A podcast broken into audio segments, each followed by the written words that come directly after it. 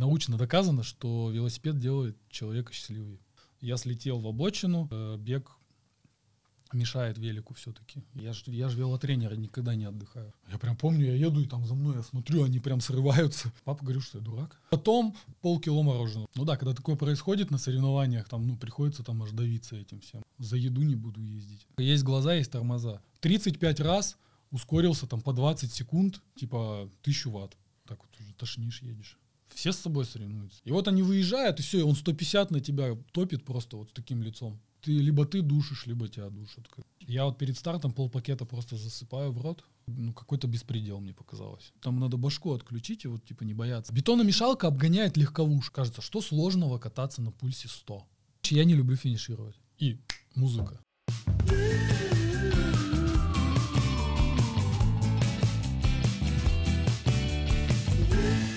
Давай тогда про спортферму так начнем. Они вышли на тебя? Или ты начал бегать? Да, я вообще типа бегал, любил бег. Ну, я и сейчас люблю, просто не бегаю.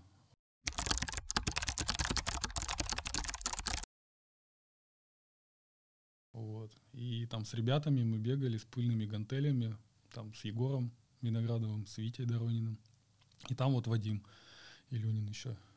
И как бы мы просто познакомились, так на тренировках общались. Я как-то у него спросил, можно ли как-то там скидку, там, типа того, что-то. Вот. За а просто денег не берут? Да, да, да. Вот. Потом это все на год как-то у нас зависло. А потом я вот уже перестал бегать. Но с Вадимом так периодически пересекался. Он мне как-то сам, по-моему, предложил вот эту историю. Какая продукция любимая в спортферме? Да, гели, гу. А вкусы?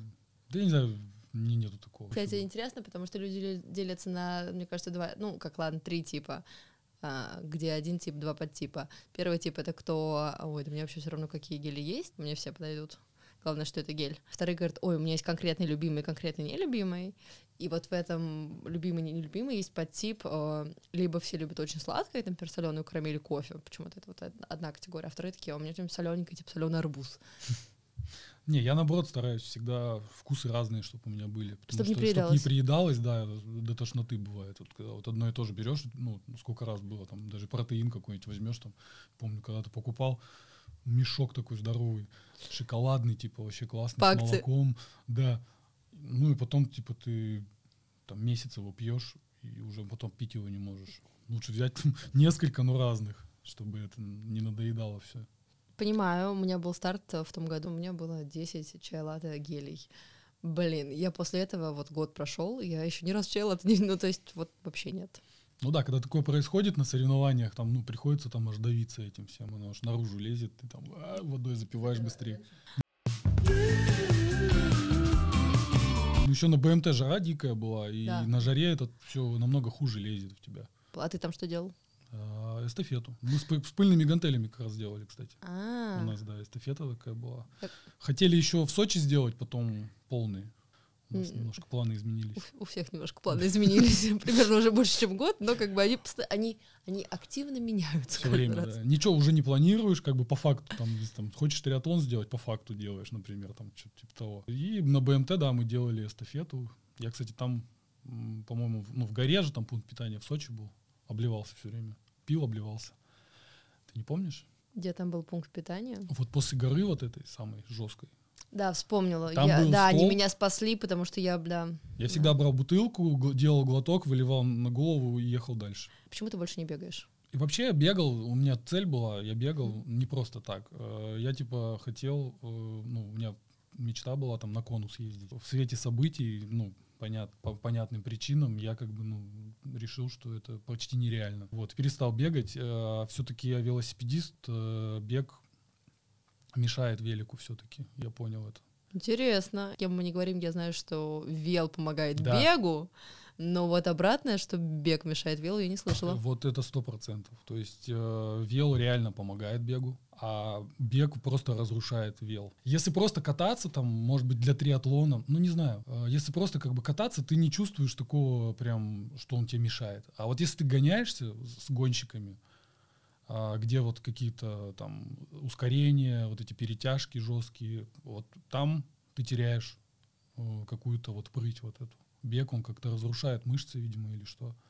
Я вот, получается, последнее, когда я бегал, реально, это был Московский полумарафон я бежал. Который да. ты по личнику за час 20, да, сделал? Час 19. Час я вот- 19, я- да. и, и как раз я вот бегал зимой вот с пыльными гантелями, мы бегали там вот в крыле, в манеже, все было хорошо, и где-то там дней за 40 до старта я травмировался, то есть на длительной. Подвздошка там, жесть, Мгм. колено не сгибалось из-за этого. Вот, я не бегал месяц. И как раз там весна, и я начал э, активно там выкатываться, тренировки начались на улице с клиентами. Ну, я так подумал, я не буду э, регу как бы никуда девать, буду на велик как бы добивать все вот это, и пробегу как на чем есть. И объем набирал на велике, не бегал, и буквально там за 10 дней до старта я там несколько раз побегал, там пару тренировок, работ сделал, и побежал, и вот как бы пробежал по по 3.46, по-моему, у меня получилось. Вообще вначале стартанул первую пятерку по 3.35 пробежал. Мне печень свело нафиг. Я километра три бежал вот так вот. Думал сойти уже, но потом отпустил и вот как-то добежал. И да, после этого через неделю была сразу же Садовое кольцо гонка, разделка в Крылатском, два больших кольца. И там я почувствовал, ну там был первый звоночек, что как-то что-то не то, я в отрыв не уехал крыле, ой, в этом на кольце на Садовом. Мне буквально там вот отрыв, когда уже уезжал на максималках, мне вот там три метра, вот я не сел за ними и все, и, и нечем. Вот там, там буквально вот три раза нажать. А, и потом еще через неделю был, по-моему, Волоколамск Гранфонда, и там я тоже нифига ни- ничего не смог. И я такой понял, все, хватит бегать. Я перестал бегать, и меня еще держал бег где-то месяц, наверное. Вот этот полумарафон, он меня выбил вообще жестко. А потом, когда меня отпустило, и как бы... Может, это просто не хватило восстановления после полу- полумарафона? Нет, я же я ж велотренер, никогда не отдыхаю. Сколько ты накатываешь с учениками? А, ну вот в сезоне, там, ну, если по страве посмотреть, то где-то в среднем 700 километров в неделю я езжу. И сам сколько? Ну, сам нисколько не езжу. Бывает там, типа, могу минут там 30-50. У тебя нет своих тренировок, есть тренировки с учениками. И все. Ну, конечно, а куда еще? Ну, и так, типа, блин, сил нету. И вот ездишь там в первой зоне, как бы катаешься. И, ну, иногда там, когда сильные ученики есть, с ними там что-то поделаешь. Ну, и так в тренировке где-нибудь говоришь, так, ребят, сейчас подождите, я там что-нибудь в какую-нибудь гору финишнешь, и все. Ну, А и плюс старты каждые выходные, это, это самая основная тренировка. Ты на старт выезж- выходишь и там лупишь в отсечку вообще. Ты прям как Дима неделя на, на той неделе тоже нам такой. Лучшая тренировка — это старт. Конечно. Я согласна, просто мне почему-то никто не, слы- не слушает, когда я это говорю, они такие, это не считается. Не считается». Ну, типа вот э, велогон, велогоны профессиональные, вот Тур де Франс, кто ездят, вот эти, ну, вообще все, они, у них основная ну, тренировка — это гонка. То есть они набирают объем э, низкоинтенсивный, как бы вот катаются, делают какие-то работы, они просто себя подводят под гонку. А на гонке они уже у них также подводящие гонки, гонки есть, там, многодневки. Не- нереально сделать э, тренировку такую, как гонку. То есть, допустим, вот я проезжаю гонку, я захожу, там такой есть сайт Intervals, а, где вот эта вся статистика. И он просто показывает после гонки там, типа, сколько ты ускорений каких-то там высокомощностных сделал, там, типа, там, 800 тысяч ватт. И он прям показывает, что ты 35 раз ускорился там по 20 секунд, типа, 1000 ватт. То есть, ну, как ты можешь сделать там такую тренировку, ты офигеешь. Ну и плюс к этому, что там еще и там по 5 минут, и по 2 минуты, и вот так вот. Это просто такое не, ну, э, в тренировке нереально сделать, просто мозги не вывезут. Ну, потому что в том числе нет борьбы, да, вот это вот да, ты там же надо- все, у тебя э, штора упала, и ты поехал. Там с тобой такие же едут, закусываются, как бы. Ну, там просто, ну, велогонка, это же такая, как сказать, э, как бой такой. Тебя атакуют, ты отвечаешь, контр атакуешь, и вот оно вот так вот все. Ты, либо ты душишь, либо тебя душат. как Когда велоспорт появился в твоей жизни? Когда ты вообще сел на вело? Сколько тебе было лет? Так, ну это вообще отдельная тема. Ну, у меня вообще отец велосипедист бывший. То есть я всегда был в теме в этой с самого там детства. То есть начинал-то я свой путь спортивный с конькобежного спорта. Вот с 10 лет я вот начал на коньках. Вот, я бегал хорошо. И всегда у меня ну, выносливость была. Тогда почему конькобежный спорт, а не легкая атлетика? Вот не знаю почему. э, у нас типа в Челябинске построили крытый каток. Я из Челябинска, вот. И построили крытый каток офигенный. И меня еще на, ве- на вел тянуло всегда. Вот, а, и где-то в 14 лет мне отец велосипед купил. То есть, когда я уже чуть-чуть постарше стал. Вот. А конькобежцы, они же тренируются на этих, на шоссейниках, да. Ну, ну, типа, это как родственный вид спорта. И конькобежцы много на велосипеде проводят подготовку свою. И мне вот отец купил велик, и как бы мне вообще это все очень нравилось. Э, но поскольку вот он, я, я, я хотел на велик, но он мне сказал, нет, типа, вот каток дома, катайся на коньках. Ну и как бы я, у меня коньки затянули, и там результаты хорошие у меня были по юниорам. Вот. А потом у меня травма случилась, э, колено. И что-то как-то меня там зарплат так поснимали. Ну, типа я сезон завалил из-за травмы. Как-то все заново надо начинать с нуля. И, и как бы... А пока у меня была травма, я только мог на велике кататься. То есть я бегать не мог, там со штангой не мог приседать. А велик, он такой же мягкий, мягкая работа. И коленка у меня лучше заживала. Я думаю, дай-ка на велике попробую. То есть ты из тех, кто лечит травму активностью? Конечно. У меня даже с переломами было так, что там я запястье ломал, пятка трещина что вот я как только начинал тренироваться, а, у меня все просто заживало, вот просто день ото дня, вот прям, и все, и там через неделю уже забываешь про это. Ну и как бы вот навел, э, получается, я там сам, ну я реально так прям зафанател жестко. Это сколько тебе было, ты ушел из конькобежного? 21. Вот. Ну я уже как бы такой готовый был, мастер спорта, там все. нужна была просто вот это, объем этот набрать, uh-huh. специфика, ну и похудеть как бы. Я потому что такой был в коньках крепкий парень. Ну, я и сейчас как бы остался такой для велосипедиста достаточно мышечный.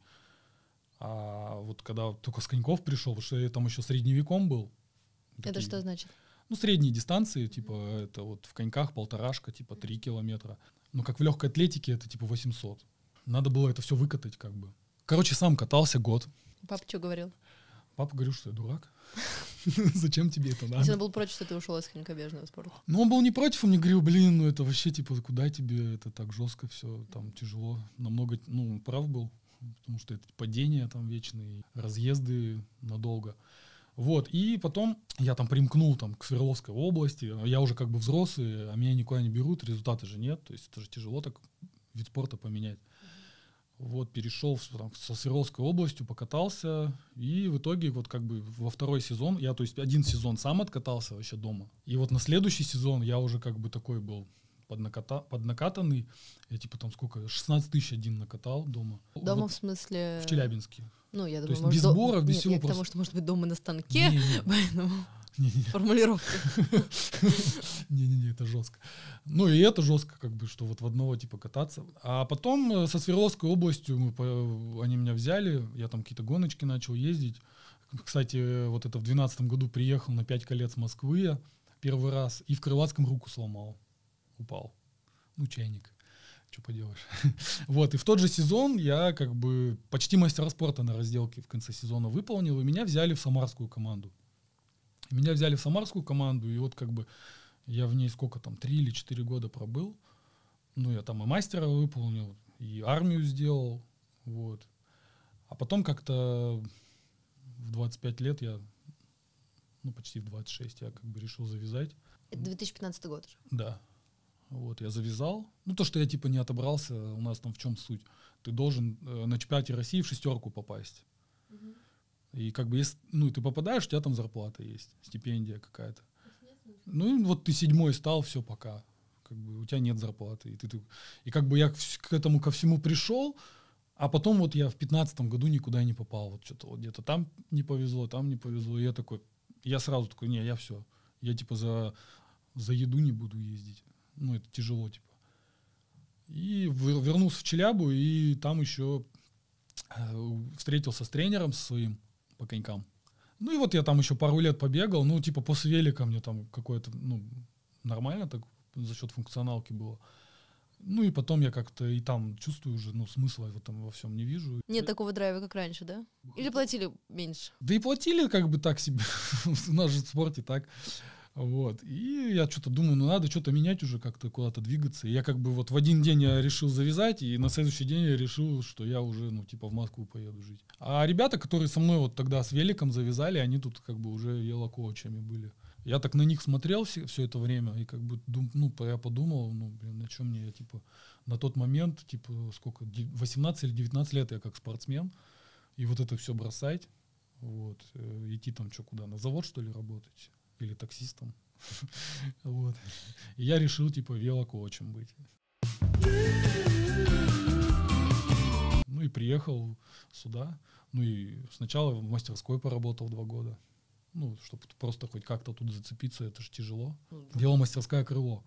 Вот, я там работал два года, очень классная штука. Там со, вообще со всеми познакомился. Занимаются вот этими трансферами велосипедов. Да, Я вот это все Ранстары поехал. Да.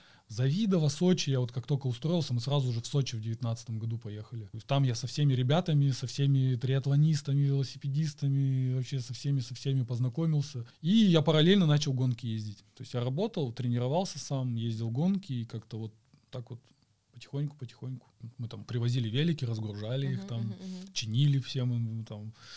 Вот, и а, потом обслуживали велоэтап, типа там на машине, на мотоцикле, там колеса всем меняли. И так ты втянулся в триатлон? Ну да, я как бы, я не видел никогда триатлона вот до этого момента, а, так, а когда я тогда приехал, я такой, нифига себе, прикольно, тут как бы такой праздник целый. И я понял, что любительский спорт это такая тема прикольная, что вот придите там на чемпионат России, да, на любой вид спорта, там легкая атлетика, велоспорт, еще что-нибудь, коньки, ну это просто скукота какая-то. А тут блин, фестиваль такой вообще, и все на позитиве, там семьями приезжают, это все там экспо. Ну, мне это очень сильно понравилось. Ну, как бы, и все еще нравится. То, что все, нет такого какого-то вот этой злости там спортивной. Плюс-минус все как бы на позитиве, ребята. Как тебе половинка? Блин, мне очень понравилось, э, вообще прикольно. Так скажем, не было такой жести, прям, какую я ожидал. Мне тяжелее зашла, полумарафон зашел, тяжелее, чем половинка на самом деле. Ну, то есть это же все равно такое ровная такая дистан- дисциплина, что ты там...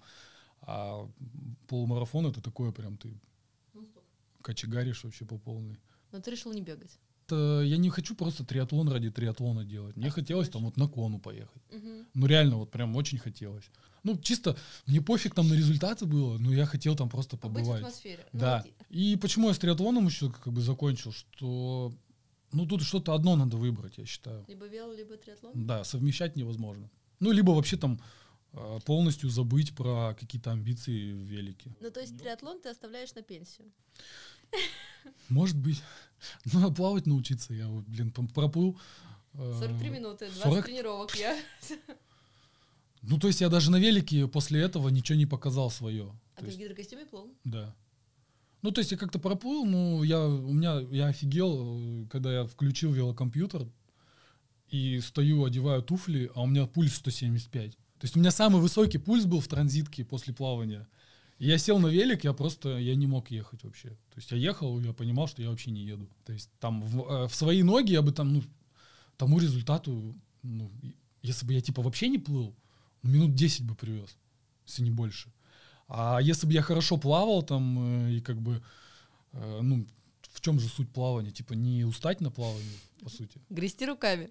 Ну да, ну как бы я там по победителю, там, ну, лидером на плавании проиграл там почти 20 минут. То есть это просто ты на 20 минут в раз больше ты в воде находишься. Я когда ехал, я боялся, блин, как я сейчас побегу. А я вообще не бегал никакой старт до этого даже ни разу. Побежал нормально мне было. На беге я вообще не страдал. Ну, то может километр последний просто батарейка уже садилась. Но я кофеин не принимал. Я боялся кофеин на жаре. Слушай, ну в гушках, например, которые ты, получается, ешь, и в них не так много кофеина. Ну, то есть, если мы сравниваем с другими гелями, то есть... Ну, там, да, там, по-моему, 35 35-45. Да. Это да, это их прям можно не бояться, на самом деле, такую дозу. Там, например, на велогонке там бывает, что в отрыв уезжаешь там со старта, получается такая э, такой темп в гонке, моно, ну такой, как бы и не тяжело, и не легко, такой какой-то средний и долгий, и такая монотонщина, и как бы ты силы теряешь на нем и одновременно засыпаешь. Такая вот какая-то фигня монотонщина. И вот на ней вот как раз, мне кажется, гушка вообще идеально заходит, что ты как бы раз ее Взбодрился. Глаза открылись, как-то думать начал. А тут там так вот уже тошнишь, едешь. И какая твоя самая вообще длинная тренировочная? Вот 180 или ты больше катал за раз?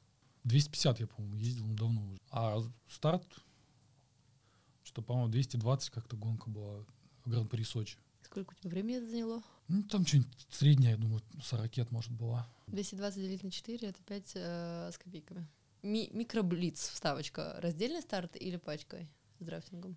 Ну, блин, мне и то, и то нравится. Ну, вообще, как бы, мне разделки нравится ездить. Некрасивые. Да.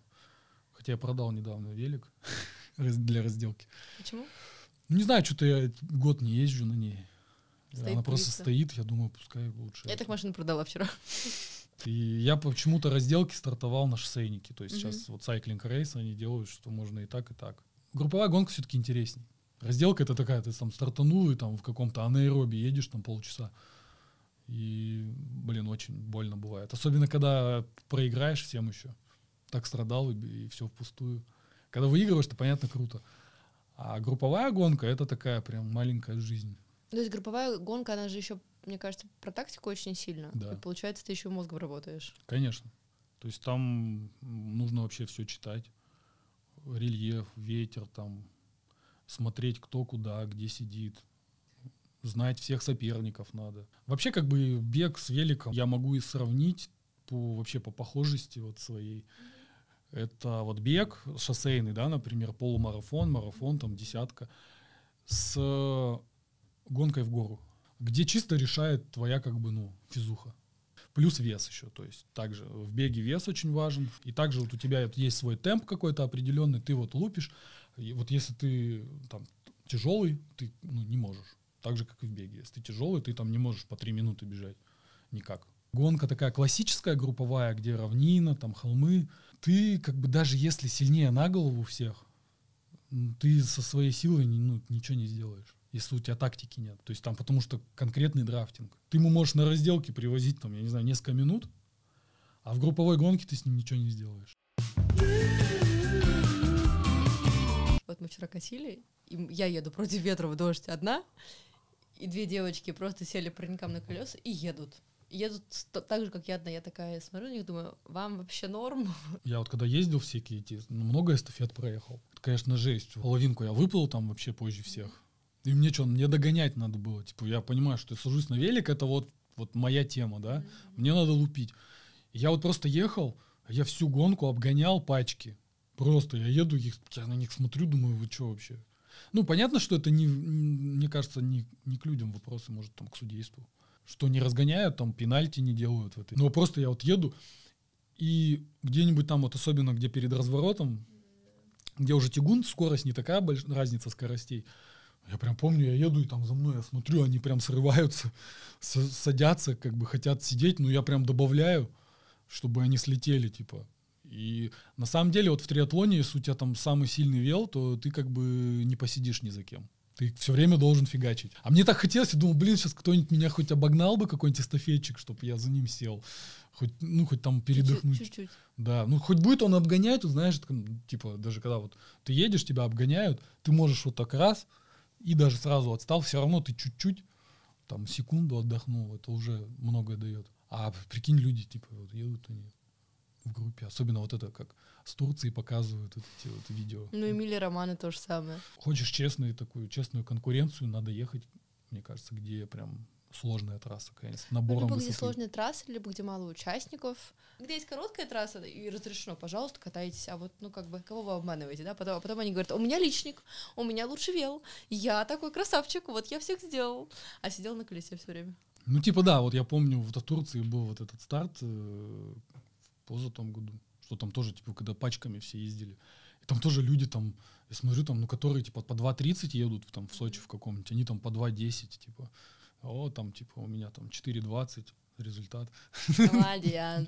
Да-да-да. Ну, Мне кажется, знаешь, очень важно, ну, в любительском спорте особенно, то есть ты делаешь это для себя, с кем ты соревнуешься. С собой. Все с собой соревнуются. Получается, ты обманываешь в первую очередь не всех вокруг, а себя, что ты вот, ну, Это считаю, ну, даже если кто-то так делает, ну окей, как бы их право. Ну, второй момент, это судьи все-таки должны за этим следить. И в-третьих, э, если как бы э, такие люди попадают там на ту же кону, то извините, все, ты так не прокатит уже. у них сразу плохой результат, они говорят, ну, здесь просто влажность и Да, и- акклиматизация. Да, надо было сюда за два месяца. Что-то не пошло. Да, там и как бы такая трасса, там жара, вот это все. Твой самый страшный завал? Вот был в этом, в Минске. Там было Гран-при Минска в 2015 году. Там был завал за где-то за километр до финиша. Я упал, получается, на эту на пятку. Сборная Беларуси, там они поставили спринтера своего, развозили, там ехали там 60. Там же борьба контактная на такой скорости. И я, я хотел там заехать, типа, ну, там, в двадцатку, в десятку, потому что там, типа, до двадцатого места, типа, призовые деньги дают. Там, ну сколько там, евро 60, под, там с 10 по 20. Ну и как бы всегда хочешь, хочется хотя бы хоть в какие-то деньги заехать. А там такая конкуренция, все туда лезут. И там вот за километр до финиша я ехал в группе. Справа там такой бордюр, это прям вот в центре Минска было. И там вот где-то слева они вот начали вот так вот падать, вот так бум-бум-бум-бум-бум. И вот чувак уже на меня прям лег. А я как бы еще держусь. У меня вот так вот велосипед покоренило, я вот ногу уже выстегиваю, а тут бордюр такой гранитный, вот такой вот. Я начинаю на него падать. Я испугался, что я на него упаду боком как-то. И, там, ну, не знаю, позвоночник да. себе сломаю нафиг. И получается, я ногу выстегнул, и получилось, что прям на пятку. Первый удар мне пятка, потом ягодица, и вот так вот запястье. Мне сначала показалось, что я сломал себе таз, потом руку, потом сидел такой в себя, приходил, начинаю вставать и встать не могу. Mm-hmm. Пятку так отшиб вообще. Руку тоже отшиб, я ее не чувствовал неделю, наверное, вот и ладошку. Ну, было страшно, потому что там чел, там те, ключица торчала у него, там такие, там много. И самый прикол, что там потом еще один завал был. Через, за 300 метров до финиша? Ну, типа того, да. То есть два завала за километр.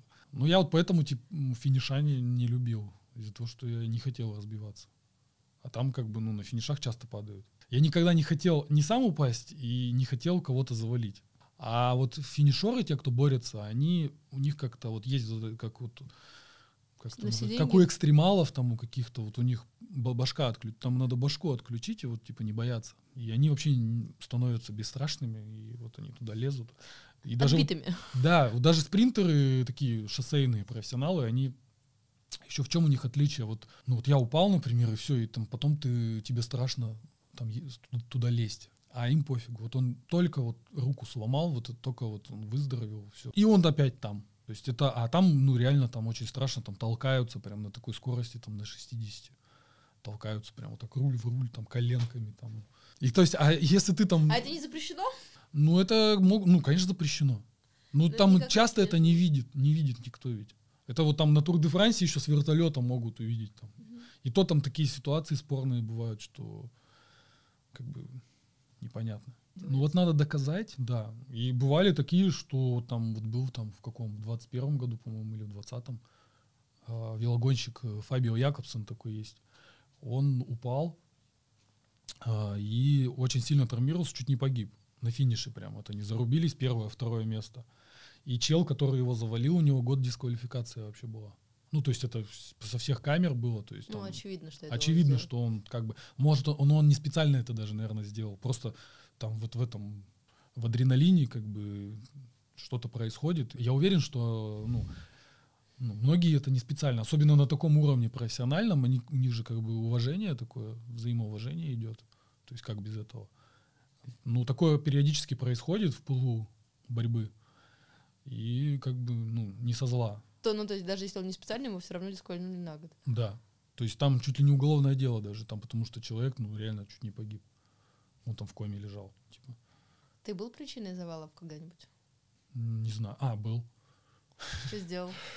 Я слетел на обочину и ехал по обочине. И начал обратно запрыгивать на дорогу с обочины. То типа я ехал, думал, сейчас проеду, а там лужа была.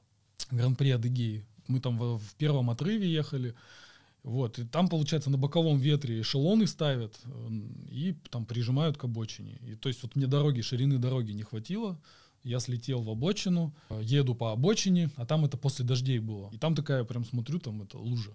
И я понимаю, что мне нужно быстрее запрыгнуть, а там вот асфальт, он как бы вот такой вот высоты от, ну, по отношению к обочине. А там же, ну, ты едешь там на пределе, и мне вот сил не хватило прыгнуть как бы повыше.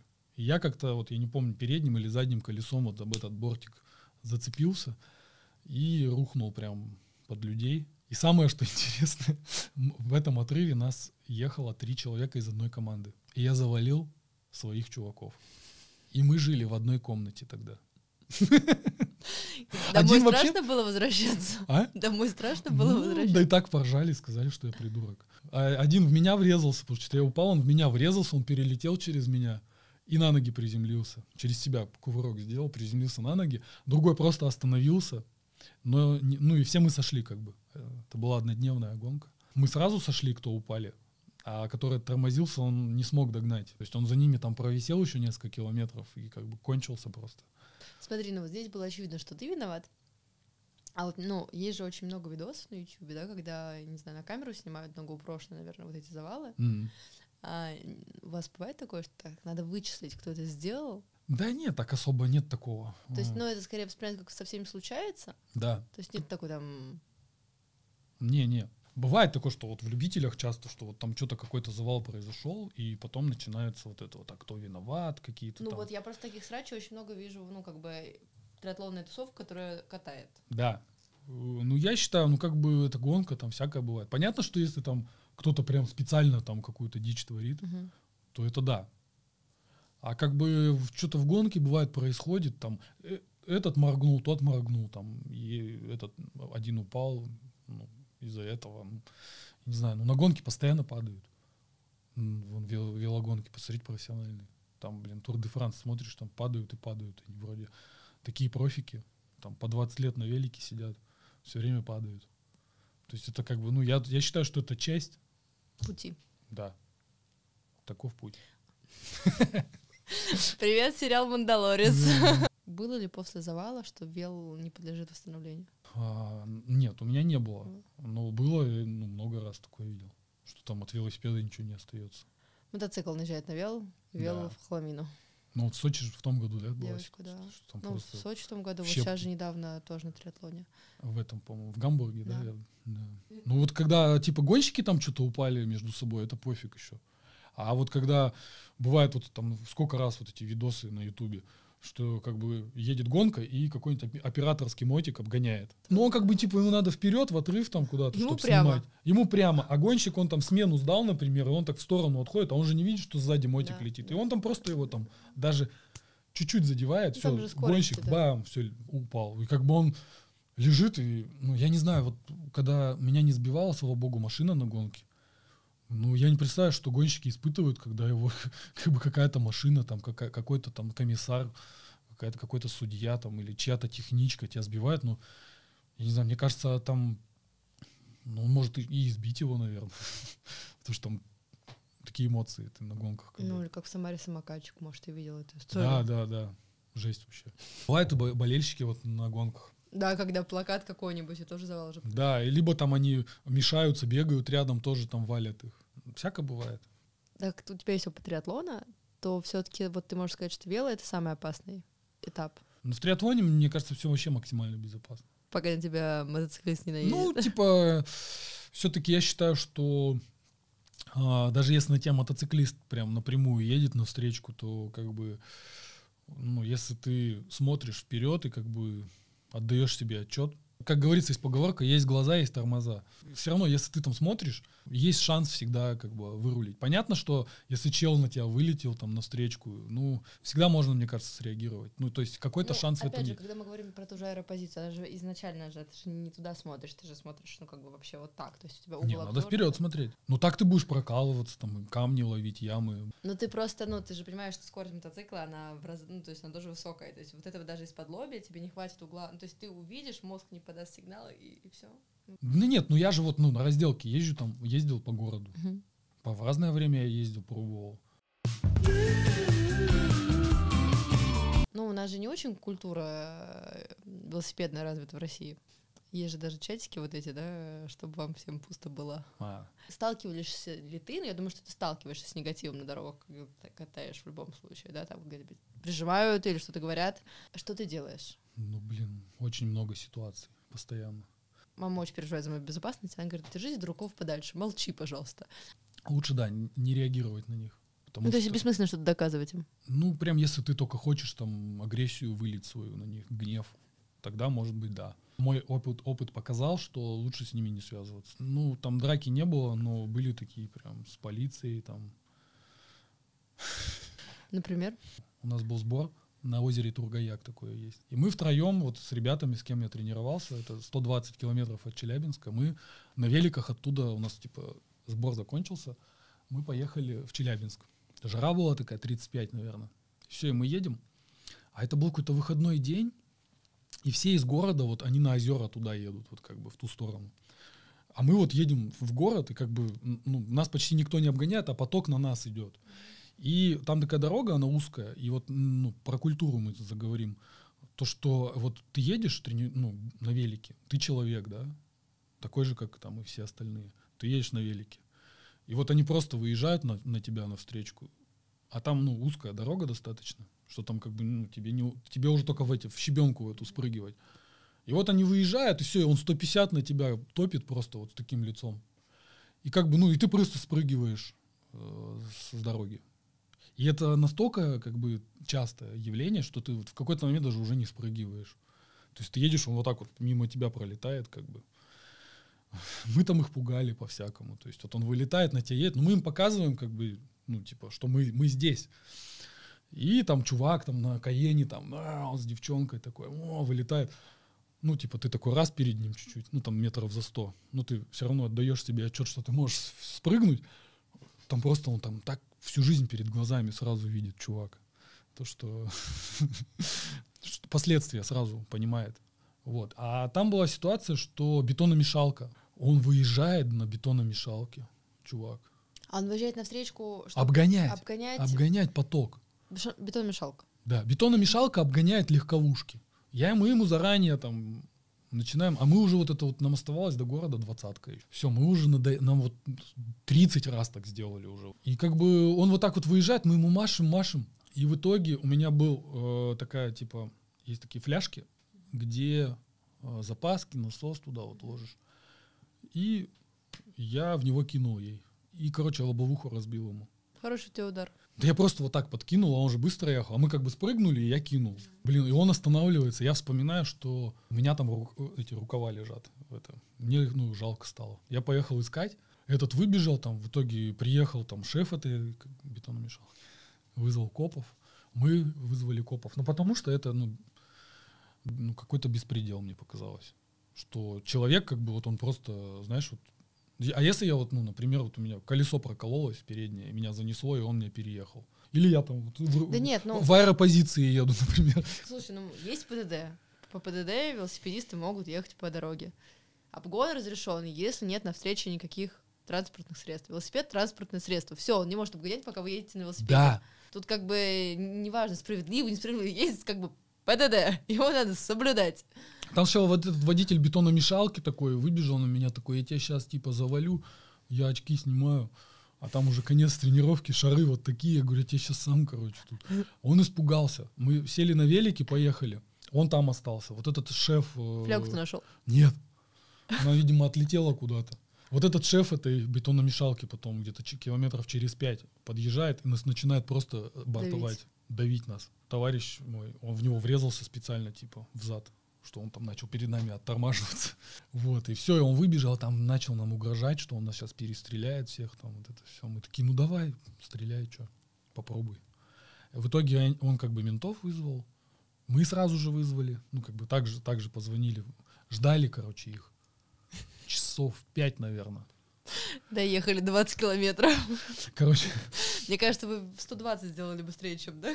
Мы прятались, э, там знак какой-то, вот я не помню, скорость там или обгон там, он так тень светила, вот мы в этой тени прятались, потому что жара нереальная была. Одного отправляли в какие-то дачи, там где-то ларек какой-то, за водой, за водой, там, потому что вообще...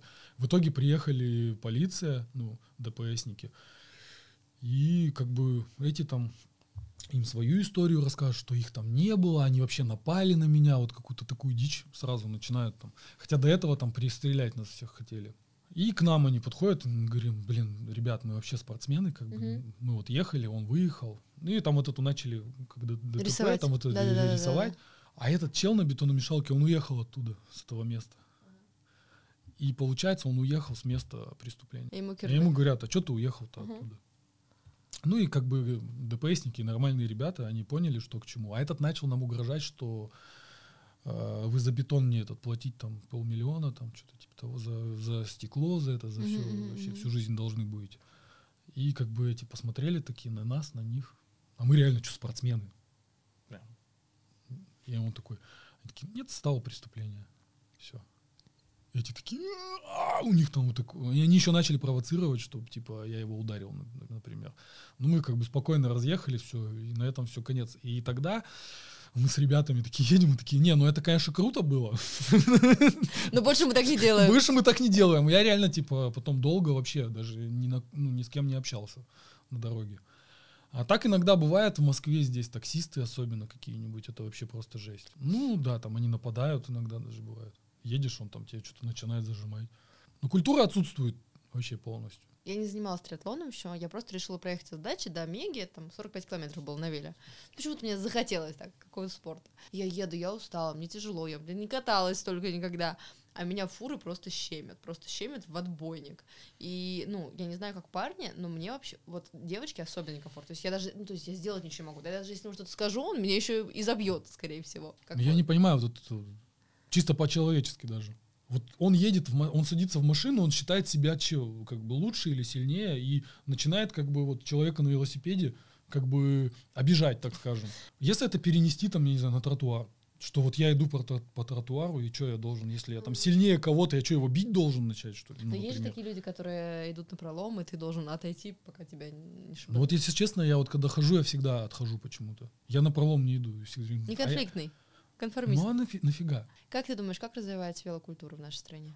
То есть очевидно, что пока, ты пока люди не окажутся в нашей шкуре, они не поймут, что это страшно. Как есть видос, когда водители вел- автобусов посадили в кресло, и А, рядом... Где-то в Колумбии или где-то в где- Бра- и- и, Бразилии. они в в- в- вот так все.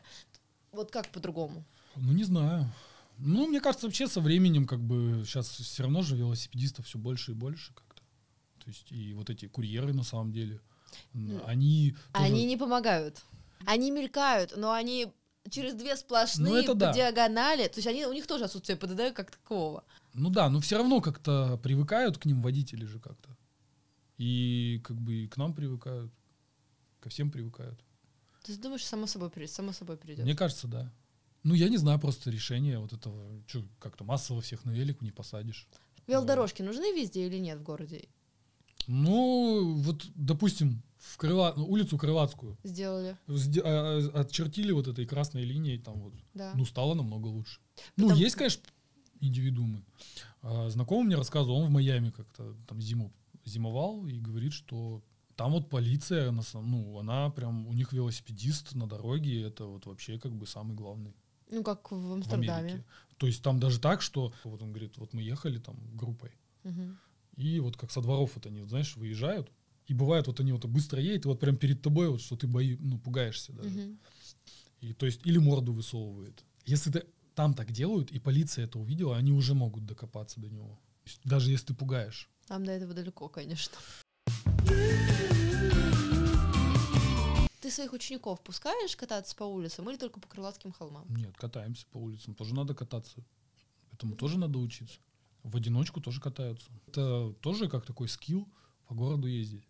Важный причем, мне кажется. Очень важный. То есть ты как бы вот, ну, едешь, должен вообще прям просчитывать все это уже. Я вот ну, много по городу ездил, и как бы ты там реально едешь, и ты как этот, знаешь, а- анализируешь вообще всю ситуацию. На 360 вот у тебя глаза должны быть.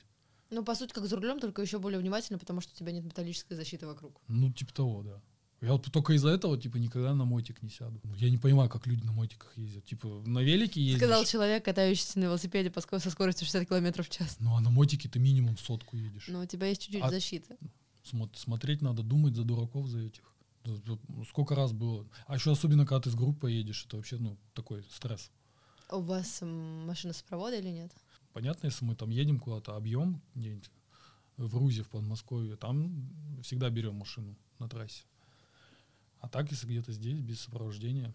Мне кажется, группа все-таки чуть-чуть безопаснее, потому что вас много. Да, да, с группой как бы намного. Вот когда двое, один, двое, вот тогда уже... Один-двое, потому что он выезжает, и он думает, что сейчас я перестроюсь обратно, если, если, если вообще перестраиваюсь, а там второй. Ну да. А когда группа едет, они все равно видят, как бы, что пачка.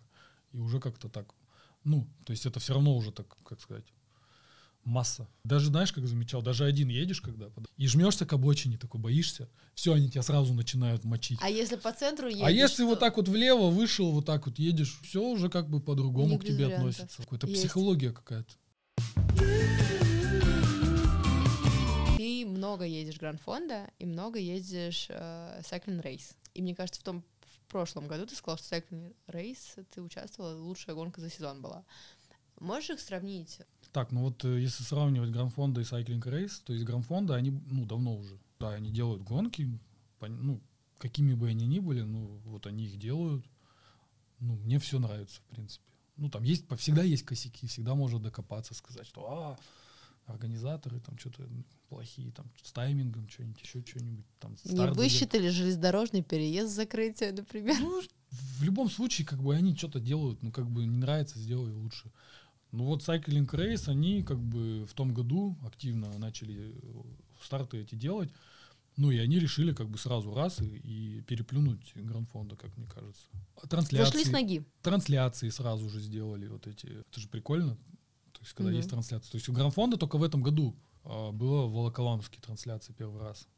А Cycling, Cycling Race всегда были трансляции. И это очень круто. То есть, когда ты можешь, а, либо твои там друзья, близкие могут в прямом эфире это смотреть, либо ты потом сам можешь посмотреть, как бы интересно, как бы это реально. О, а это я. Да, да. Ну, типа, посмотреть, может, какие-то ошибки свои. И плюс, ну, у меня Cycling Race, ребята, я их как бы лично знаю лично знаком, всегда можно как бы о чем-то поговорить с ними, обсудить что-то. Дать обратную связь? Да, то есть они что-то могут спросить, я у них что-то могу спросить, как-то вот с ними интересно общаться. А с графонда как-то я не, особо не общаюсь.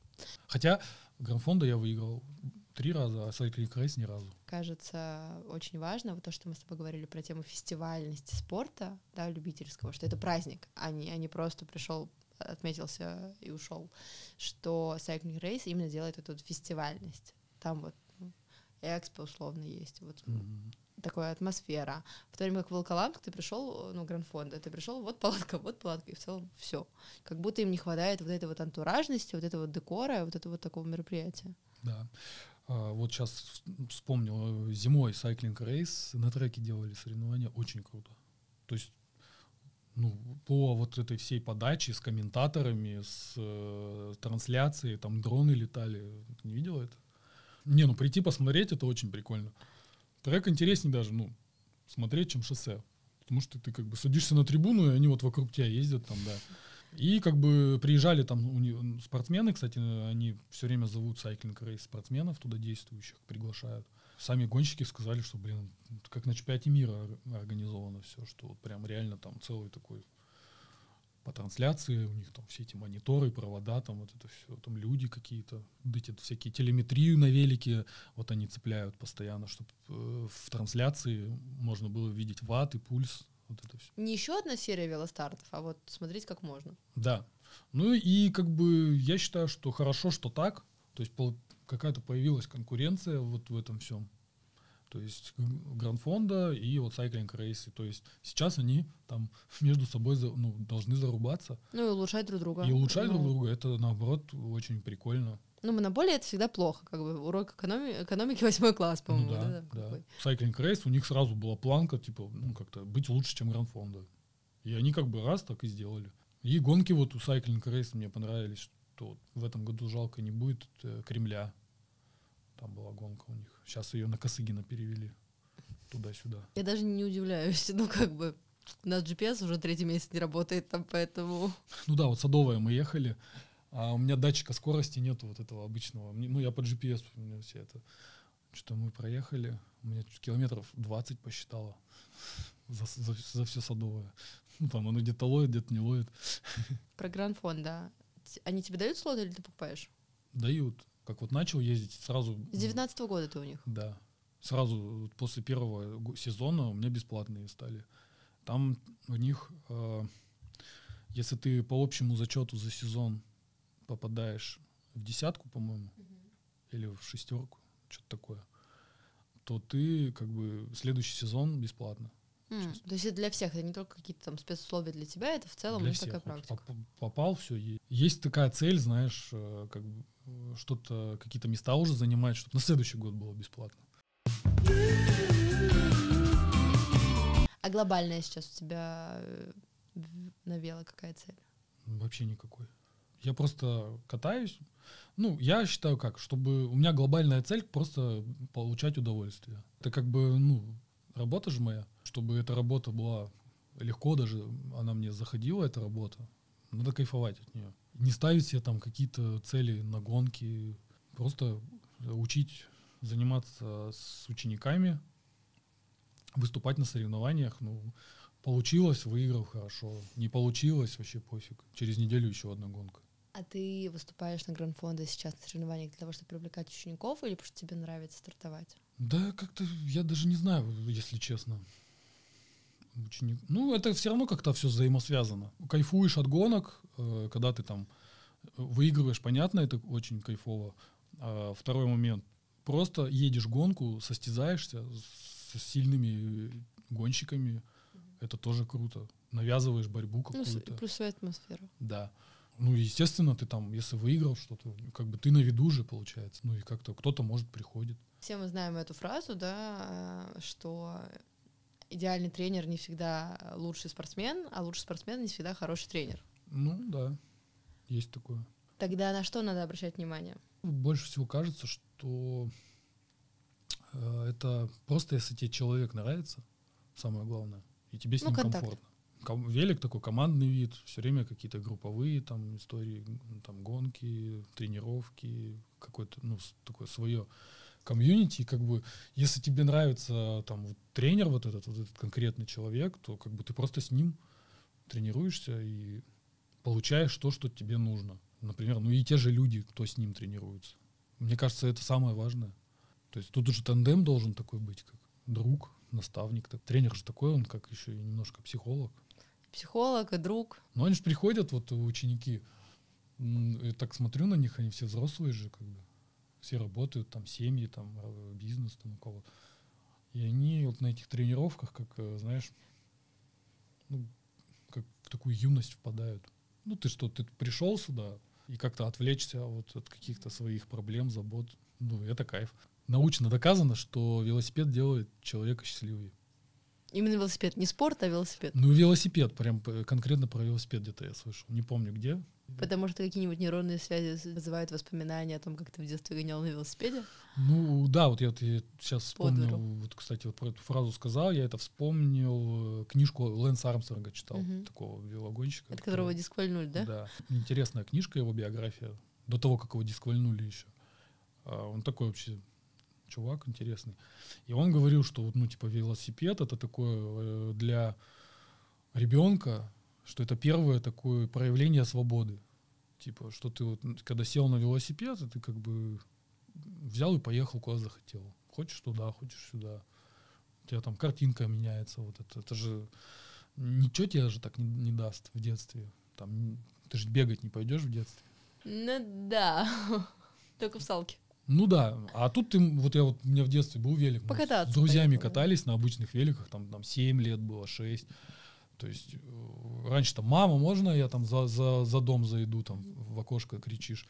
А тут, когда ты на велик, ты как бы уже сел и уехал куда-нибудь. И мы там катались куда-нибудь по городу, в гаражи в какие-нибудь, там на завод ездили, там что-нибудь смотрели. Это уже как такое приключение. И мне кажется, да и вообще сейчас даже вот все взрослые, интересно же там взять, поехать куда-нибудь. Э, Там объем, например. Или на гонку съездить. Сначала он, он говорит, что у него нет депрессии, а потом едет 300 километров на велосипеде непонятно куда. Ну и вот э, в чем прикол, это, например, э, кемпы какие-то, вот, если вот выезжать там куда-нибудь, типа в Турцию, например, с великами, ты сел на велик, и ты там всю округу объездил за неделю, что ты на машине так поедешь, то же самое, но ты ничего не поймешь. Просто будешь ехать Не в тачке, да. там запахов этих чувствовать, там этого ветра. И ценности нет. Ну, то есть мы, мы были в, на сборе триатлоном на Новый год, мы поехали на каньон, и я понимаю, что поехать на этот каньон на машине, это была совершенно бы не та ценность в этом месте, когда ты туда упоролся, ушатался, и тебе еще обратно ехать. Да. Ну и заехал там куда-нибудь, поел там что-нибудь. Лепешечек с чаем. Мне кажется, это ценно тоже. В принципе, как там и бег, Ну, это, ну, это такие яркие впечатления за счет того, что тело, мне кажется, включается, а, и происходит бо- такое Ну там же всякие гормоны там идут, вырабатываются. Дофамин, серотонин. Да, ты там едешь, плюс ты там поел вкусняшку, и оно все вместе там. И на следующий день опять. Ты помогал э, Вите Доронину делать эверестинг. Ну да, два раза. А самому не хотелось? Нет. Неинтересно. Ну, как бы не моя тема. Потому что для велогона это очень просто или потому что просто неинтересно? Ну вот, допустим, кто-то там, знаешь, говорит, что какие-нибудь спортсмены, например, что, что, блин, ну это вообще типа фигня же полная, типа, что в чем, что в этом спортивного там, типа, и так далее и тому подобное. Ну, в принципе, ничего. Ну, но человек сделал, как бы, взял вот это, сделал, показал, вдохновил кого-то. Ну, это, вот это круто. Можно быть, там, знаешь, олимпийским чемпионом, как бы, и, и все. Вот эта подача такая, что там реально люди приехали, меня Тот же позвал. праздник. Да. И там просто какие-то люди, они где-то в Инстаграме увидели, приехали, познакомились, я там вот где вот ну, на Эверестинге познакомился с ребятами, я там все еще общаюсь с ними. Вот это ценно, ведь люди самое главное. Вот с этим вопросом, а что в этом особенного, можно, в принципе, прийти вообще к спорту. А что особенного в спорте? Ну, как бы, просто встал и чем ты занялся. Что особенно в триатлоне, что особенно в велосипеде, что особенно в коньках. Кому это надо, по Да, сути? ну, что, что меняется? Ничего. Ну, кроме тебя, ты меняешься. Ну, ты меняешься, да, ты знакомишься. Самое главное, вот мне спорт да- дает людей. Коньках бегал, у меня оттуда есть люди, и я там зна- знакомые друзья.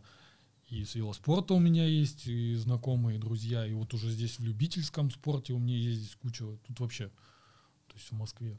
Самое главное ну, в жизни это люди, которые тебя окружают. Себе создаем комфортное для себя окружение. Как бы ты в нем вот как бы живешь. Про окружение. Harder, better, faster, stronger. Ты там тренер или это твой проект?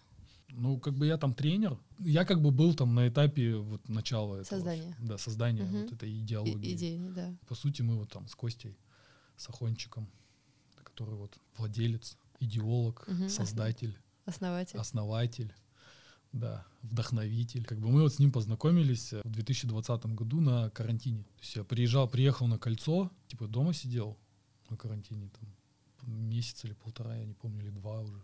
Садился на велик или бегал. Но садился на велик, приезжал в Крылатское, я тогда в Красногорске жил, а, чтобы э, кого-нибудь встретить и просто с кем-нибудь там по- поговорить. Ну и вот мы как бы катались на кольце просто вдвоем. А он любитель такой активный. То есть он в России не ездил никакие гонки. Он э, типа Трансальп, Road, вот эти вот горные многодневки.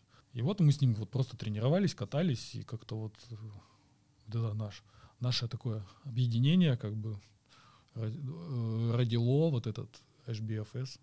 Ну, он потихоньку, все постепенно, там форму сделали, там ребят позвали. Это он, придумал дизайн вот этот, все, все сам придумал. Создали сначала как бы гоночную команду, то есть на Гранд-фонда, таких, ну, любителей собрали сильных. И вот как-то потихоньку, потихоньку и появилась какая-то какой-то костяк, и туда начали люди притягиваться. Ну, то есть люди притягивают людей. И, ну, потихоньку растем, все круто. Но он, твой инстаграм, он прям поменялся. Это совпало с созданием клуба? Или это какая-то другая была задача? Или вообще не была задача раскрутиться, просто так случилось? Блин, я iPhone купил. Лучший ответ на все мои вопросы, которые я когда-либо задавала. В мае 2020 года я купил iPhone 11. Ну и там камера, естественно, да. Конька что-то начал снимать, смотреть, инсту, там других кого-то смотрел. Я вот даже рилсы там какие-то пытаюсь иногда делать, что особенно там с поездки с какой-нибудь, мы там вот куда-нибудь съездим.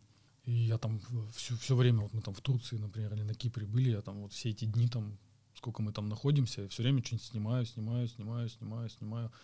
Потом думаю, блин, надо рилс будет сделать. И как-то вот думаю, а как его сделать, как он будет. В итоге потом вот так, Само приходит. вот так надо. И музыка. Все, пум, за 10 минут все сделал как-то. Оно как-то вот так. А ты пробовал, кстати, спорт фермовские новые гели? Never second. Вот еще нет. А, сегодня посылка пришла. Ну, надо на гонке пробовать. Ты не тестируешь питание на тренировках. Потому что на тренировках и на гонках ты вообще в разных зонах находишься, живешь. Ну а в целом вкус заходит, не заходит, разве не надо Мне тестировать? пофигу. Тебе. Пройду тогда. Что ты ешь на вот дистанциях 100 километров? Только гели. Или мар- и, мар- и мармелад. Люблю один ба- бак, чтобы был с водой, один с изотоником. А соли дополнительно? Соль, я вот э, ригидрон. Блин, с регидроном интересная тема. Вот его либо супер работает классно, всегда пью вместо всего остального, либо вы что, какой регидрон? Вот я его пить в разведенный вообще не могу. Как Меня его? просто тошнит. Я вот перед стартом полпакета просто засыпаю в рот Там и запиваю прям вот сразу же, чтобы его не почувствовать даже. А если есть какие-то вот типа капсулы еще с собой, то вот их, Солевые. да. Ну хотя бы вот перед стартом вот полпакета засыпать. Некоторые прям берут с собой вот сухой, я слышал такое, и прям на гонке сухим закидываются. А что ест велосипедист перед стартом на завтрак? Ма- макароны, пасту. Поступать по утрам. и вечером. Ну, иногда вот там бывает кашу могу съесть. Но в основном вот макароны с сыром, там, с маслом, с оливковым. Белок яичный вареный там съесть.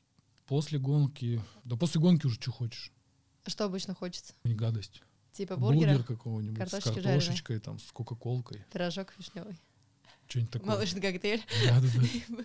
Все меню вкусная точка мы озвучили. Иногда вот стейк прям вот. А вот бывает после гонки еще такая фигня, что ты прям потратился вообще, офигел, а есть не хочешь. Как подташнивает. Это переработал? Ну, мне кажется, да. У тебя прям вот так вот, ты такой ходишь и как бы есть не хочешь, но тебе все хуже, хуже, хуже. Но просто надо начать есть. Просто когда начинаешь есть, и ты просто дико начинаешь хотеть есть. И просто... Ну, э, запустить это можно там, я не знаю, Кока-Колой хотя бы. Я трени- тренировки провожу, вот сколько раз было вообще. У меня вот ну, есть такой рабочий день, это вот четыре тренировки я проезжаю в день. Типа с утра две и после обеда две. И бывает такое, что вот э, после третьей тренировки, то есть я вот обедаю, я сплю, потом третья тренировка, и после вот третьей тренировки у меня там перерыв небольшой есть, там полчаса, я бывает там, надо тоже что-нибудь съесть, батончик можно, кстати, съесть какой-нибудь, можно, не, неважно, там, хоть круассан. Я иногда вот так забегаю, там в триатлон-центре Кока-Колу беру, выпиваю ее и еду четвертую тренировку. Хотя я как бы вообще есть не хочу. И вот она что-то делает так, что я еду, еду, еду, и вот просто вот в эту можно упасть э, в кому гипогликемическую, когда вот просто она, видимо, сахар поднимает, он потом так падает, что я вот просто еду, я в какой-то момент э, вот так вот, и прям руки повисают. У меня прям было такое, что я вот прям с кольца съезжал в магазин, Хочу кушать. ну просто я там брал какие-то эклеры, там закидывался ими и дальше ехал. Слушай, а ты контролируешь питание? Или с таким количеством вела все вообще в топку и никаких лишних килограмм? Ну, я как-то не контролирую в целом. Нет, я могу все что угодно там есть, но у меня уже есть какой-то такой свой этот Меню плюс-минус. меню, да, я вот уже привык к чему. Я там белок, клетчатка. Что мне нравится и то, что мне помогает как бы восстановиться. То есть как ты стараешься это там приготовить, чтобы тебе было вкусно. Я могу там, да, типа съесть э, там белок, там, ну, типа мясо условно с э, салатом, а потом полкило мороженого. Я что замечал, что вот на низком, инт- низкоинтенсивные тренировки они больше жир сжигают. А там же, это же тоже исследование, ну, Да. учеными, учеными доказано, да, что процентное соотношение на низком пульсе жир топится сильнее, чем а, на высоких. так скажу, вот это же еще сейчас модно, типа норвежская система же. И, Вася типа, Пермитина, привет. да, Вась, привет. Кажется, что сложного кататься на пульсе 100, 110. Но это как будто сложнее, чем на пульсе 150 ездить. Пример. На улице, когда тебя машина а, бортует, Мгм. сложно ничего не сказать. Да. Здесь то же самое, мне кажется. Ну, типа вот у меня получается там за день там 150-200, да, вот, вот по, по, по, по Мой кольцу. накат. на кольце с учениками, да, это в первой зоне, в первой и во второй зоне максимум, вот у меня это получается. И я вообще так устаю, капец. А если я вот, допустим, сам поеду 150 или 200 один и буду просто фигачить там со средней скоростью, там, с высокой, то, блин, я меньше устану. Триатлонисты вообще там даже, ну, на Олимпийку, неважно, это все такие два часа Олимпийка все равно там, или сколько она у профиков, там, из двух. А, а тут-то вообще там, типа, 8, 7-8 часов. Ну и на таком они уровне, когда выступают, это капец, они там тренируются так много, что там в любом случае... Ты столько тебя- не хочешь тренироваться. Я вообще не, не люблю тренироваться. Ты любишь стартовать. Да. Пятюнчик. Обожаю, надо создать свой клуб. Я люблю стартовать. А про старт давай, про твою победу на Питере. Мне, мне в Питере везет. Твой город. Видимо, да. Двукратный гранд-фондовский санкт-петербургский э, победитель. Давай рассказывай, что там было, как было, какая трасса, сложная, несложная. У нас все гонки, плюс-минус, там де- действия все одними и теми же людьми происходят. Как, как на забегах, ты уже всех знаешь. Все, все очень сильные, как бы, ребята. Ну, приходится как-то уже, знаешь, их там обманывать. Ну, тактически. Ну, то есть ты там чисто силой невозможно выиграть почти. Если я скажу, попробуй сформулировать три своих любимых приема, это возможно сделать сейчас? Ну, тактически как-то вот, знаешь, э, иногда вот э, ты когда сам атакуешь и уезжаешь, иногда это в большинстве случаев это против тебя. То есть я там приехал, вот все гранд-фонда, три, я еще в Куликовом поле в том году выиграл. Я вот все три гранд-фонда выиграл, я один приехал на финиш. Я люблю приезжать один, то есть не доводить до финишного вот этого спринта. То есть я как-то не уверен в себе на финише. Я стараюсь как-то так сделать, чтобы приехать в одного. Как это можно сделать? Смотри, вот мы ед- обычно это все происходит в отрыве. Мы едем в отрыве. Вот конкретно в Игоре мы ехали, и я чувствовал, что все готовятся на финишу. Ну, типа, я смотрю, 30 Спринт осталось. сделать. Да, Мгм. 30 километров осталось, 25, 20. А мы вот так все медленнее едем, медленнее. Типа поднакапливают силы. Ну, как-то все уже начинают, уже это, уже все там смотрят друг на дружку. Я такой думаю, понятно. Никто, я- я- а ехать никто, а, а так, а так нет. Ехать никто не хочет. Атака — это вырваться из группы, Но это ускориться нужно да. очень мощно. Мгм. Засветить просвет Мгм. и постараться его продержать до финиша, чтобы тебя не догнали. Это очень сложно. И мы ехали-ехали, и я просто за 10 километров до финиша, там такой тягун был, и я в него, получается, ну, получается, взял всю ответственность на себя. И я поехал, а они как будто этого не ожидали. И там, знаешь, какая система происходит? Вот они едут, так, там, их, неважно, там 5-10 человек. Я один поехал, они сразу видят, что я поехал, они сразу смотрят друг на друга. Кто дальше? И в этот момент, пока они между собой разбираются, ты отъезжаешь. Ты делаешь себе запас какой-то. Эффект внезапности мы это Эффект называем. внезапности, и они начинают тупить. Ну, это часто. Я так туплю, и вот, а, и ты знаешь, то, что другие затупят. И ты на это надеешься, что они не сработаются.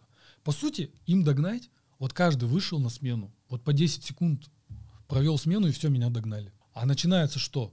Другие начинают атаковать, они атакуют, атакуют, все, все друг друга догоняют, они бросают. Они то 60 едут, то 30. А я вот все время там в этот момент еду там ровно там 45-50. И то есть я вот ехал, и они там от- начинают атак- атакуют, атакуют, атакуют. Я смотрю, они вот уже за мной прям. А я не бросаю. Они раз бросят опять. Я раз отъеду. И они вот так вот всю гонку, ну вот все оставшиеся 10 километров так де- делали. Понятно, что как бы силы на это надо, чтобы это продержать. Вот надо таку- такой вот сделать э, задел э, и как бы вот переиграть их немножко. Чтобы подобрать место и время атаки, это ну, опыт какой-то нужен, и чуйка может. Когда атаковать? Ну, надо рассчитать, чтобы ты дотерпел. То есть десятку можно протерпеть, не по в моем случае, там, или пятерку. Больше это уже прям... Я и так, типа, эту э, десятку последнюю, там, сколько там, минут 13 я ехал, ну, на максимум вообще. То это, э, я прям затерпел так, что вообще капец. То есть разделку проехал в гонке.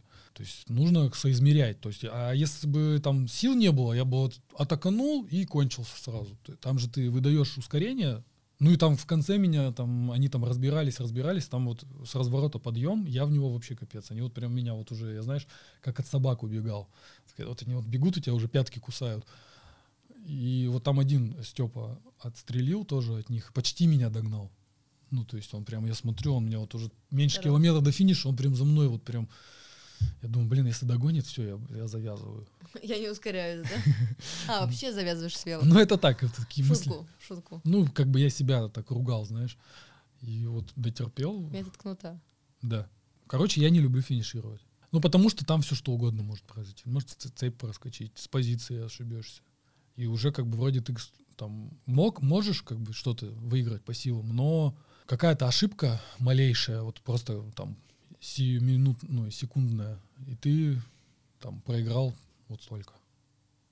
А так, что ты до финиша, когда не доводишь, один приезжаешь, как-то, знаешь, уверенней. Но это красивее, я считаю. Ну и как бы вот всегда смотришь, когда велогонки по телевизору, когда там какие-то ребята выигрывают, вот так в одного приезжают, но это, знаешь, прям так больше уважения вызывает такая история. Чем фотофиниш? Ну, блин, сейчас что-нибудь наговорю лишнего там.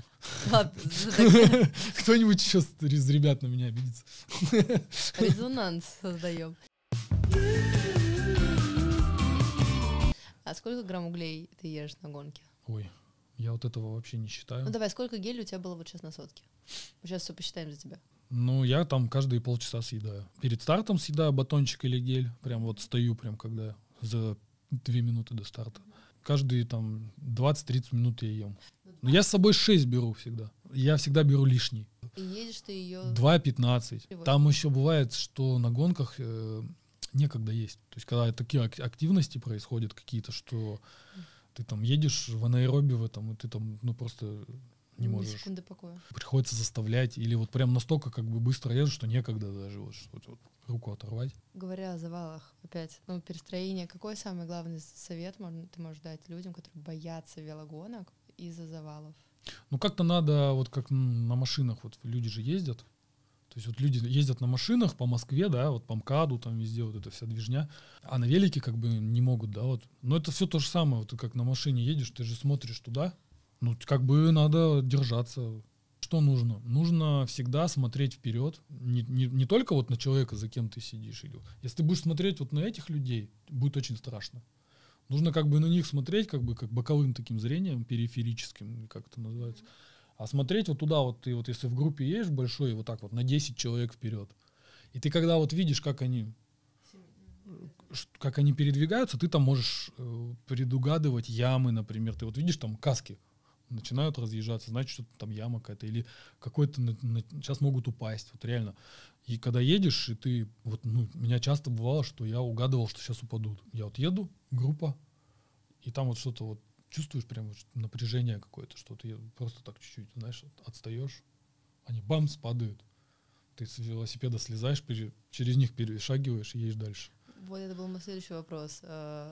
При, когда перед тобой падают, лучше успеть оттормознуться или уйти вправо-влево, или как некоторые пытаются перепрыгнуть? А смотри, резко не надо тормозить тоже. Потому что сзади едут. Да. Надо как бы просто ты бросаешь и уже смотришь, э, как куда можно объехать, во-первых. Ну, просто если, если уже вообще без вариантов, то понятно, лучше затормозить. Но бывало такое, что от, вот, э, ты оттормаживаешься, а тебе взад вылетают еще, и, и ты еще сильнее можешь пострадать. То есть как-то вот как повезет. Но лучше не тормозить сразу, потому что за тобой же тоже... Бывает же такое, что вот завал падает, и за завалом там еще завал. Еще завал, потому что они начинают тормозить и начинают падать из-за этого. Все врезаются друг в друга. К тебе приходят со страхом? То есть, например, серия «Я падал, мне страшно кататься». Да. Что ты делаешь в этот момент? Ну вот у меня прям есть конкретная такая ученица, и она прямо вот пришла ко мне, она за год до этого упала сильно. Вот. И у нее прям был вот ужас вообще велосипед. И еще была тоже девушка, она тоже типа дико боится. И как-то, да просто я вообще не гружу таких людей. Вообще никого не гружу там вот этими всякими вещами, теорией вот этой, mm-hmm. как надо, так. Просто ну, нужно, чтобы человек катался, ты что-то там периодически как говоришь. Травмы разрабатывать. Да. И потом, как бы, ну, сначала там человек там с Сочи не может спуститься. То потихоньку ты катаешься, катаешься, катаешься, и человек даже сам не замечает, начинает как бы ехать. Ну, не надо там грузить никого. Они и так, мне кажется, перегружены тем, что боятся. Они садятся на велосипед, их закрепощают, все. со спуска едешь, нужно как бы подрасслабиться. Руль крепко держать, а тело, чтобы было расслаблено. Просто если ты там напряженный весь, ну, велик там, он будет под тобой весь дрожать, блин. Или ты там тормо- перетормаживаешь там со спуска, тормозишь по вот этим вот кочкам каким-то, еще же сильнее трясет. То есть ты их пролетел, там, самортизировал как-то. Ну и вот люди постепенно тренируются, и плюс они же смотрят там, как я, например, езжу. Видят, как, что я делаю, как переключаюсь, как встаю на ноги, как поворачиваю. Это, это же вообще самое важное, что как бы э, у них ориентир как бы зрительный такой. Так же, как вот велосипедистов их же не учат, вот спортсменов вот в спортшколе, которые занимаются, их же не учат никто ничему. Ну так, тоже тренер что-то говорит, но а, а что учат? А, то, что они катаются со старшими ребятами, например, которые уже что-то умеют. Оно как будто, знаешь, так из поколения в поколение передается. 16 лет, там, ты там раз там с 20-летними уже начинаешь тренировки ездить. Я вот потому что, когда велик перешел, я же поздно перешел, я когда попал вот уже именно вот в самарскую команду, а там уже были сильные ребята, ну, достаточно.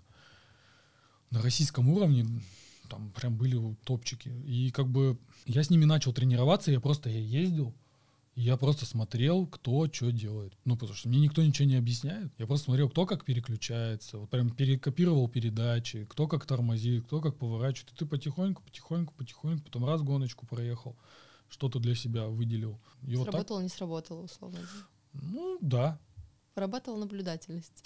Ну, так и надо. И, как бы, и тут, в принципе, вот как, допустим, велотренер, вообще может ничего не говорить на тренировке, по сути. Просто катать, ты за ним сидишь и в плане, а, как э, человек выглядит. Это что значит? Вообще же как бы везде, во всех видах спорта есть как бы свой какой-то дресс-код. Ну, как... Белые носки, да, сейчас мы начнем? Ну, не обязательно белые, там, какой-то свой определенный это. В беге также, вот смотрю, ребята одеваются. Человек приходит, и велотренер пришел, да, и смотрит там шлем какой, очки какие, как вот велик, не обязательно за миллион, просто он должен быть там чистый туфли чистые должны быть, очки протерты, колеса накачанные, вот это. И вот эти все мелочи, и как бы ты по человеку сразу видишь то, что он как бы над ним работает кто-то. Эстет вошел в чат. А как еще? Давай про твои будущие старты в этом сезоне. Вот, гонок много. Следующая у нас будет если все хорошо. Столица, вот Cycling Race. Там потом Гранд-фонда на следующий день в воскресенье в Питере, но я что-то не решаюсь туда ехать. Представил, если это еще после гонки сразу ехать на гонку, потом там ехать гонку и после гонки сразу домой. Потом же как бы работать еще надо после этого, это же выходные, как бы, а потом будни. А бывает вот, когда ты так вот накатаешься и... Нужны новые выходные от выходных. Да, новые выходные от выходных, и там, там реально, там вот после там каких-то побед бывает у тебя эмоций нет. Что еще? А что там дальше? Там Верия будет, этот тоже сайклинг рейс. Потом вот э, будет Гранд-фонда Тула. Офигенная гонка, я хочу туда прям ехать. Хол- холмы за холмами. Вообще в планах в ноябре поехать Гранд-фонда Анталии. Мы вот в том году ездили, офигенная штука. И там новые люди какие-то, новые соперники. Прикольно. А трек или шоссе? Шоссе. Почему? Ну, я как бы на треке особо а, не гонялся, ну вообще не гонялся. Кто-то вообще на станке не крутит трек, типа катает.